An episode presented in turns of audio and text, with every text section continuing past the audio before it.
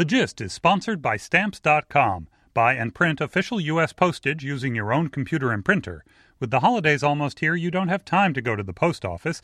Sign up for a no risk trial and get a $110 bonus offer when you visit Stamps.com and use the promo code The Gist.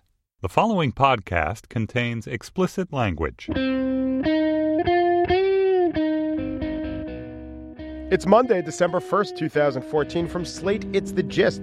I'm Mike Pesca. You know, for all the attention that we've given to Ferguson, I think it's really made us take our eye off the real issue. And that's pretty sad. The real issue, of course, being Gamergate. People die all the time in video games. You don't see the gamers whining. Actually, all they do is whine because they don't like their bad reviews. And when you get a bad review, death threats to female critics in three, two. So I noted on Twitter that the Wikipedia entry for Gamergate is 17,000 plus words. For the Michael Brown shooting, it's 12,000 words. By the way, 12,000 is a lot. Like the McKinley assassination, 6,500 words. So I get it. It was 1901. It was in Buffalo. We've processed it. Well, how about this? Archduke Ferdinand assassination only got 8,000 words. So, yes, it was 100 years ago, but it did set off World War I. 37 million people did die. Still, only two thirds as much as the Michael Brown entry, and positively eclipsed, doubled by the Gamergate entry. I did some other word counts of the Wikipedia articles. Here we go. The Hundred Years' War, 7,000 words. Internet, the phrase internet on Wikipedia, 9,000 words. Human, 12.4 thousand words. Indonesia, it is a country of like 250 million people. 6.3 thousand words. Aristotle, 10,000 words. And recapping again, Gamergate, 17,000 words. Not that word counts count, but I do count the word counts in a never ending quest to bring you up to date on the possibly specious statistics. Not spurious, but arguably specious statistics, insofar as they purport to say something, but do they really? So, in my spiel, I will be talking about Ferguson. I will be contributing some of my own words to it, and I'll be talking about which facts matter and which are probably matters of myth making. I'll also be talking about one of the most important jazz musicians. Now, picture Charles Mingus, picture his Wikipedia page. You've got influences, impact, contemporaries. Feline defecation, that is the section we will be concentrating on. But first, Billboard is making a major change to reflect the way people actually listen to music.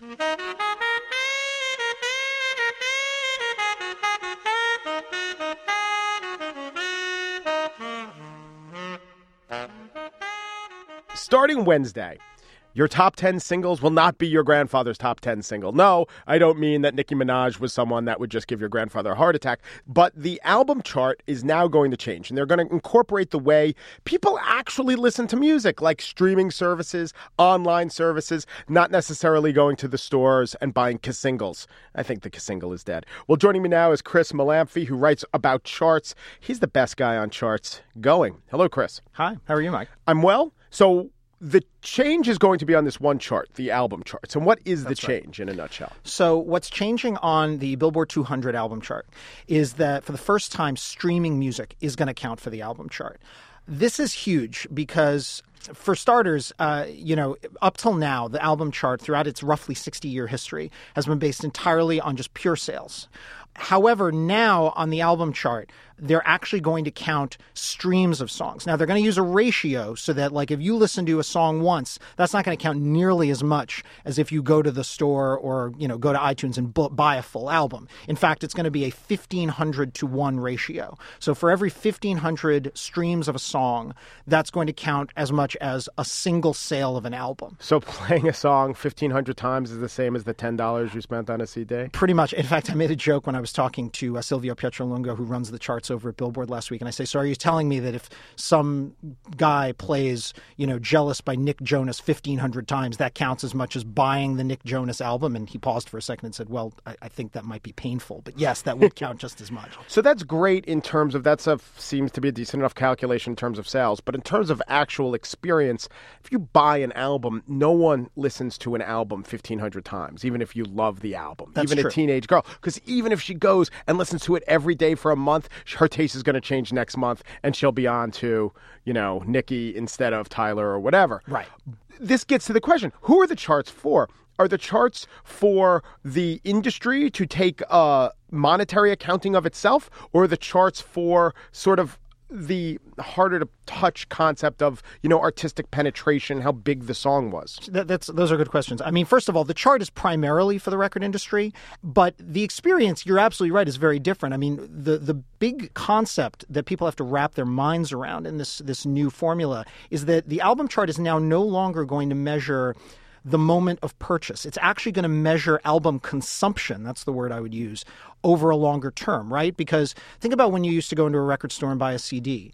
There's no guarantee when you walked out of there with that CD that you would actually play the thing or that you'd play it more than once or that you'd play it, you know, a hundred times. Mm-hmm. So it's kind of like the album chart is now going to measure two things. It's going to measure the moment of purchase, which is one proxy of popularity, and then it's going to measure ongoing consumption, which is interesting because it means that it's going to rewire our concept of like what a hit album is. Yeah, because uh, as you describe it, if people buy one song off an album and that's the only song they buy, right. that would never have been a successful album. You just would buy those singles. Now, 10 singles equals an album. That's so right. if all anyone is buying is one or two songs, it does give, I think, the false impression that that's a successful album. The, the, I made this very argument when I was talking to Billboard last week, and, and the counter argument that they made to me, which was fair, is there's a long history over the last you know 50 years of the album chart of people acquiring an album album, buying a CD to get one song. Uh, the hilarious example that uh, the Billboard guy made to me is, you know, remember Chumbawamba. He said, think about that album sold 3 million copies. It went triple platinum in America.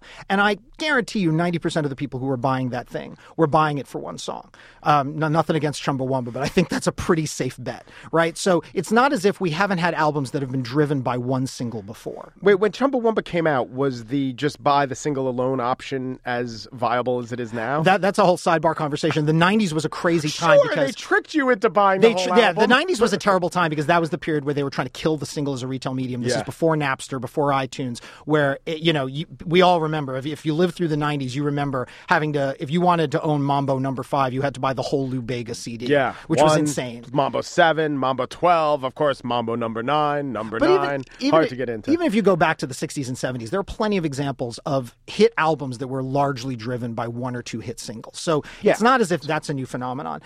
Part of what's been weird about the charts for the last 23 years during what's called the SoundScan era, that's Mm-hmm. when Billboard added SoundScan data to the charts and made them far more accurate so we knew what was actually selling at the cash register, is that we realized that albums are really more like movies. They don't grow to the number one spot, they don't rise on the chart, they start at the top. Okay, so when we say number one song, I guess this is mostly about singles, but a number one album, we mean a thing that was important, that was, you know, maybe heard by a lot of people. Is that getting more and more true? Is the idea of what a number one album should be mm-hmm. closer to what we think it is and more accurate because of changes like this? I mean, two thoughts. One, as you said right at the top of this segment, this now accords with reality. The fact is, fewer people are buying traditional albums, more people are streaming. The chart had to change to acknowledge that if you're going to have an album chart at all. But number two, I I think that the way the record industry thinks of an album nowadays, and I would argue that probably a younger generation also thinks this, is that an album is kind of like. I don't know, it's a project. You know what I mean? When when Katy Perry releases Prism, it's not so much an album as an amalgamation of stuff. Yeah. And for the next roughly 18 months, they're going to promote this this collection of stuff we're calling Prism. Maybe we'll add bonus tracks to it. I mean, you know, Nicki Minaj has had hits that have actually been bonus tracks on her album. Her her, her first big hit, Super Bass, was not even on the original version of the album. It was a bonus track. But we all called that first album Pink Friday, and for a year there was a project called Pink Friday. That's kind of what albums are now. They're bundles, they're projects. This new album chart is going to basically just accord with that reality. Was there any kind of album or genre of music or specific artist that in the past benefited from the old rules that we're going to see like their next time their album comes out it's going to be like why i thought these guys were popular Right. One um, group of people that Billboard admitted to me straight away is probably going to get hurt a little bit by this new methodology is veteran artists. Because think about it. What's going to boost you a little bit on the charts now is going to be if you have a current single, if you have a bunch of singles, let's say you're three singles into a project and your album is spun off multiple singles, you're Ariana Grande, that's going to help you.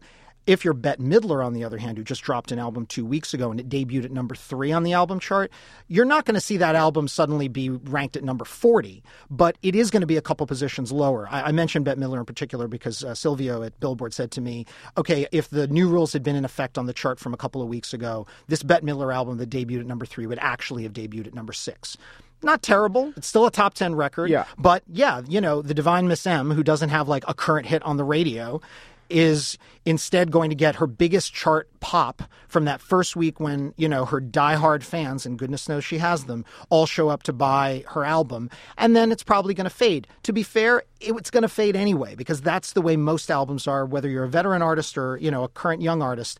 Unless you're Taylor Swift, who seems to defy all gravity, mm-hmm. most artists, their biggest week is their first week. It's the new artist that maybe will say, oh, look who debuted at number two, never heard of them before. Exactly. If we're talking all about Spotify and the new rule Spotify, Taylor Swift's declared war on Spotify. I'm sure a lot of other artists would like to. What happens to them? Um, Billboard announced the same time they were announcing the new methodology just because they knew everybody was going to ask this question because Taylor's album sales are so staggeringly large.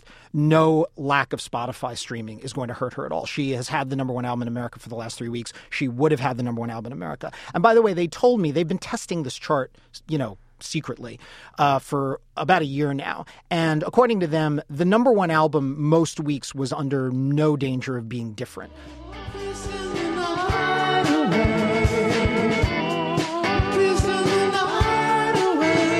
He takes a whiskey drink, whiskey. He takes a cider drink, cider drink, soda drink. He sings the songs that remind him well, we've been talking about one thing, but really, I feel like Chris Molanphy brought us a whiskey drink, he brought us a lager drink, he brought us a vodka drink, just the whole tub thumping cornucopia. Thank you, Chris. You got it, Mike.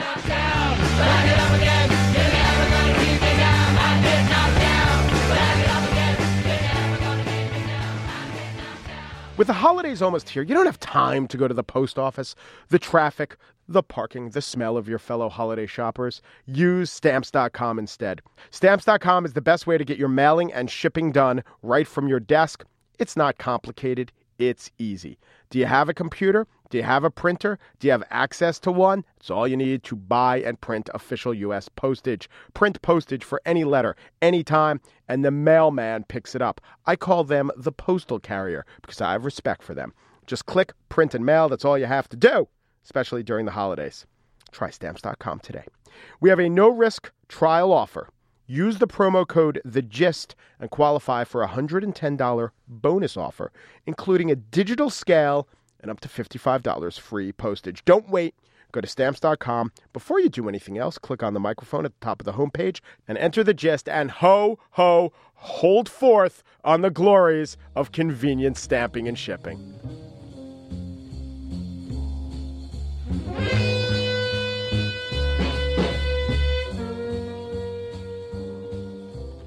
Charles Mingus was the angry man of jazz. He refused to compromise. He blew up at rivals, executives, anyone who challenged his vision. He played the double bass and redefined the jazz sound forever. That is not why we are talking about Charles Mingus. We're talking about Charles Mingus for this reason. He taught cats to poop on a toilet. What kind of cats? Hep cats? Downtown cats? Those crazy cats with their syncopated beats? No, four legged cats, furried, whiskered. To poop on the toilet. In fact, he offered to train your cat Jody Avirgan reported the story for the public radio show Studio 360. He's here to flesh it out. Thank you, Jody. Why did you say flesh I don't know. with such meaning? Flush it out. flush, flesh it out. out. I see. How'd you find out about the Mingus cat poop connection?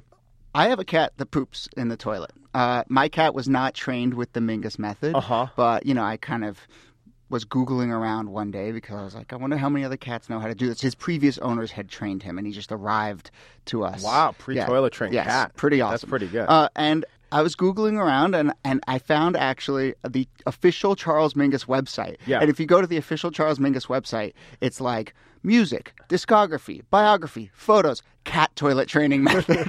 it's like one of the parts of the site. So I started looking at it, and it is this remarkable document that, you know, from time to time people discover it, but really it's kind of lost to history. Yeah. But it's I think it's almost a thousand words long. It's four steps, but each step has just uh, you you know dozens of caveats. If this, do this, then this. My cat did this. You may want to try this. I mean, it is incredibly detailed. Yeah. But I think that there's a story there because, as you mentioned, Charles Mingus it was a really sort of wild personality. And how did what's the connection between his personality and this cat training? Well, method? did he love cats? Was he kind to cats? Did he have a soft spot for cats? I mean, there's an element of mania in this in this catalog, which is what he called it. Mm-hmm. Yeah. the How could you catalog. But there's also a real tender side. There's occasional moments where he sort of slips into first person and says, "My cat Nightlife did this," and you can really tell that he had affection for these cats. He loved the nightlife. Um, so you talked to some other experts who also know how to train cats, and his method is certainly plausible, if a little rigid. Maybe it's not what now would be the cutting edge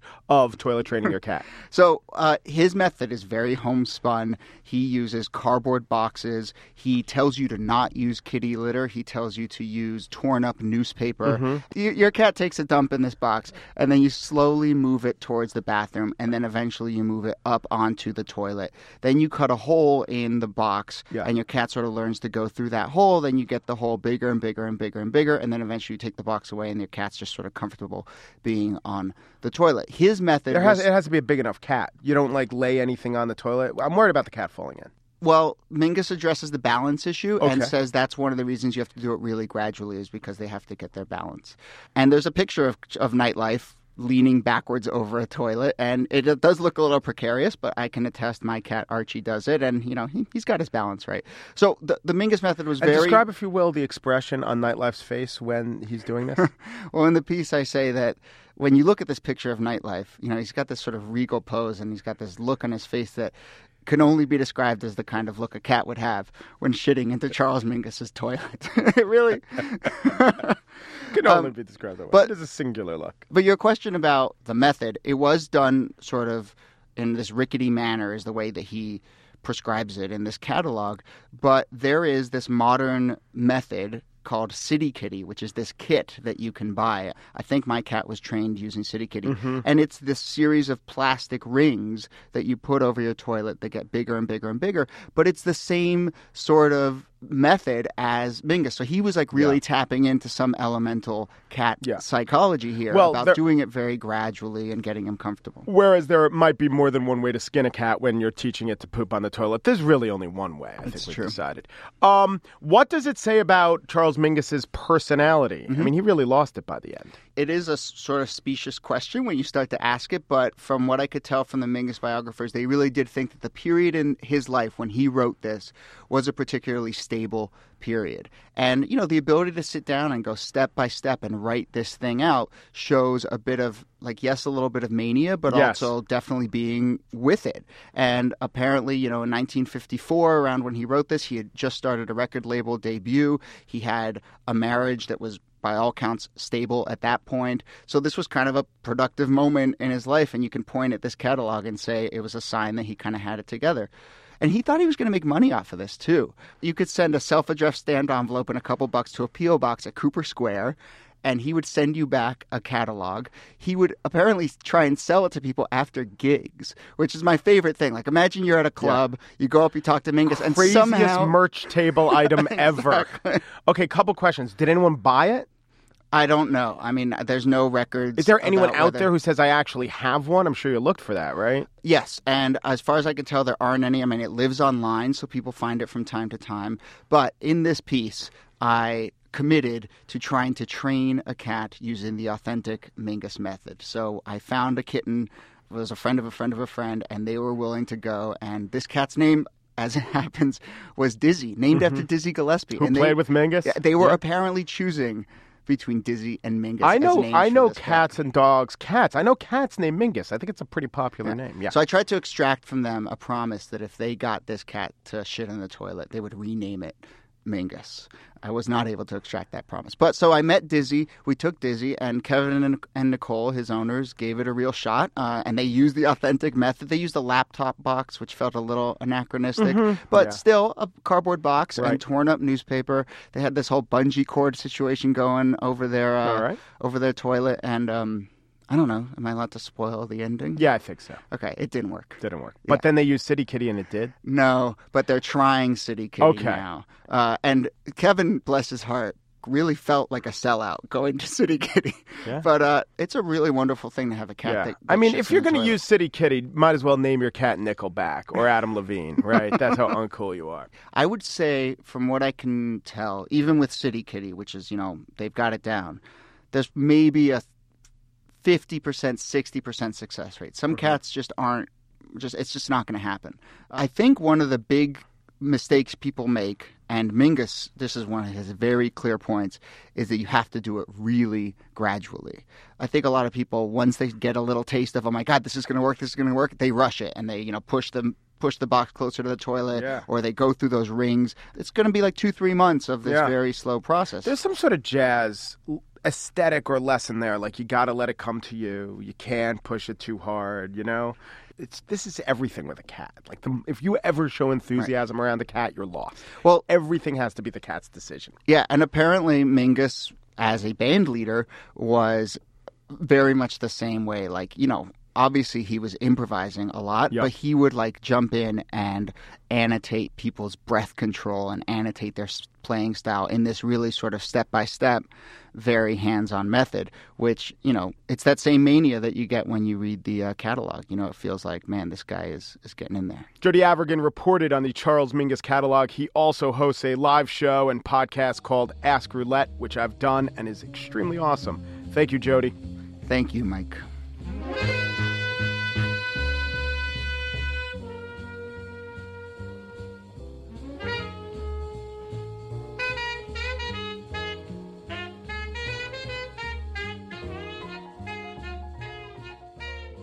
And now the spiel galvanizing anecdotes.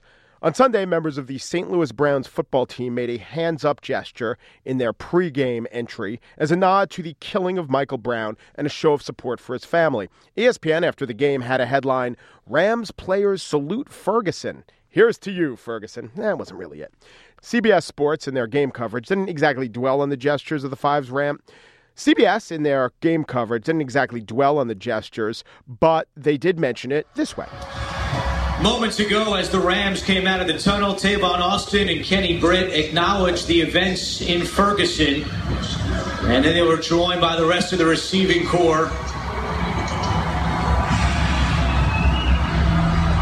As they ran out onto the field, there is extra security here today. About 50 extra officers outside the Edward Jones Dome and some plainclothes officers down on the field.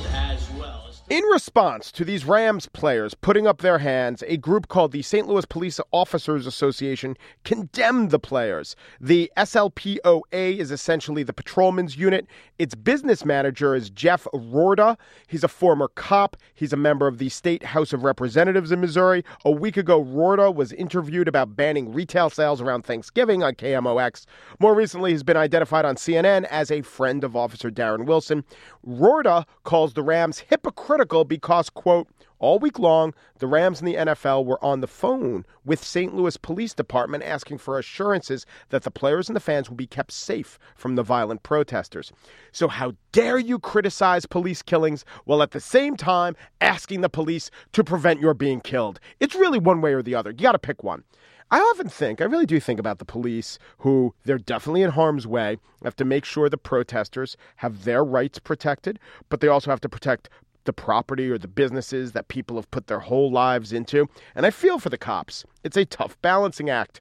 And then I hear Jeff Roorda offering the old, what do you want, constitutional rights and safety argument? And I don't sympathize that much. Roorda went on to call the players' protest, quote, out of bounds, because that's a football term.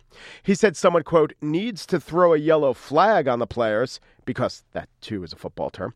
But I say Mr. Rorder is guilty of encroachment upon good sense. His premise is a false start, huh? Huh, Rorder?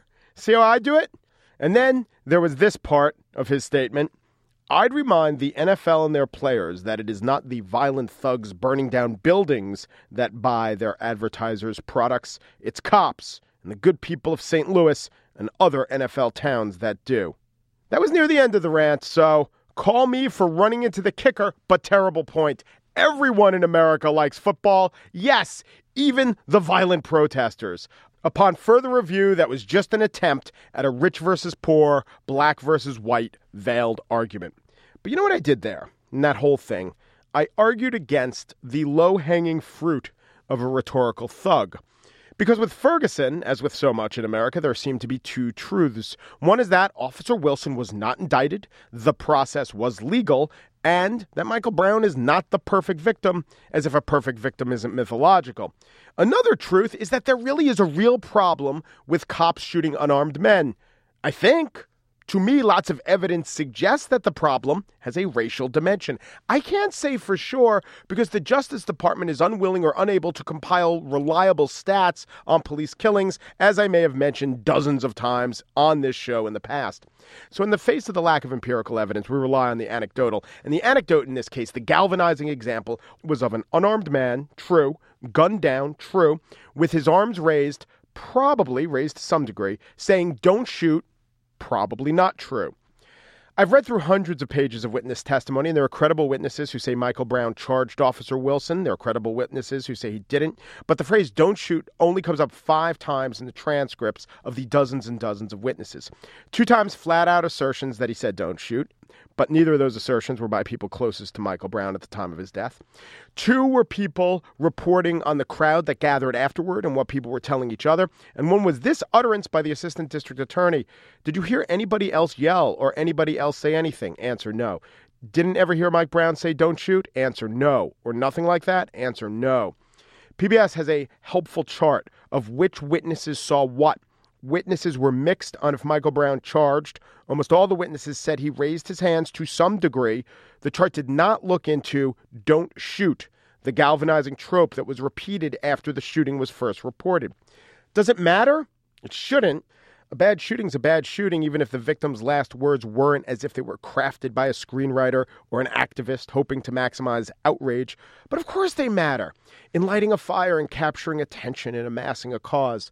The NAACP carefully shopped for the most sympathetic figure to get arrested in Montgomery and were happy to land on Rosa Parks. Nathan Hale probably never uttered his words about having one life to give to his country. Wars have been waged in nations frequently founded upon words unsaid and images manipulated. When Iraqis tore down that statue of Saddam Hussein, it was portrayed as an outpouring of popular rage. And it was, but the actual statue was toppled via a U.S. rope tied to a U.S. winch attached to a U.S. tank wielded by U.S. soldiers. That's not how Fox portrayed the toppling. It's hard to keep the people people are beginning to away. Uh. Chris People are throwing rocks at and, Yeah, it- and, and the pieces of metal, wood, whatever, their shoes. If the people are targeted are throwing whatever they can find, they're throwing it at the statue now from underneath. The the throwing of the shoes, Chris Yumbelt, you can jump in here. You know more about uh, Arabic culture than I do, but there's a certain symbolism in throwing. There he goes. I hope they're watching this all over the Arab Street. Oh, and I could fill you in on the subtleties of throwing a shoe at someone. It means you don't like them. Then again, I do have an advanced degree in anthropology with a concentration in the telemetry of Adidas. Doesn't matter who pulled down the statue. Do we need a perfectly unsullied expression of popular sentiment? Most liberals would say, yeah, that matters. Facts matter. The truth matters. And yet, I'd argue, it shouldn't matter that Michael Brown probably didn't say don't shoot. We needn't have someone literally say don't shoot to conclude that the person shouldn't be shot.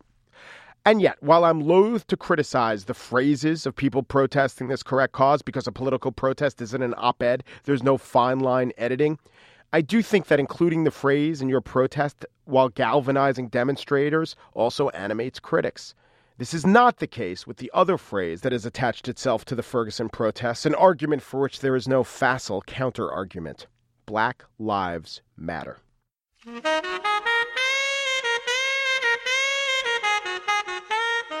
That's it for today's show. Just producer Andrea Silenzi's got her Horilka drink. She's got her sherry drink. Just intern Claire Tennisgetter's got something of a soju drink. She's got a fribble drink. Joel Meyer, managing producer of Slate Podcast, has a brandy drink and a Slurpee drink. Andy Bauer is executive producer of Slate Podcast, got a grappa drink and his Monster Energy drink. You can subscribe at iTunes and give us a listen on Stitcher. Get our daily email at slate.com slash just email. We are on Yo. Sign up for that app and then sign up for podcast and we'll tell you when the show's up. We're on Facebook.com slash Slate Gist. It is on Facebook.com slash Slate Gist that I will post the version of Tub Thumping that we played. Though Tub Thumping was originally written and performed by Chumbawamba, we featured They Might Be Giants doing the song. I love those guys. We should have them on more regularly. Email us at thegist at slate.com. I got my Nestle drink. I got my Fago drink. I got my bourbon drink. I got my Red Bull drink. I mix it all inside a blender. I go on a week long rabid Kentucky clown bender. Thanks for listening.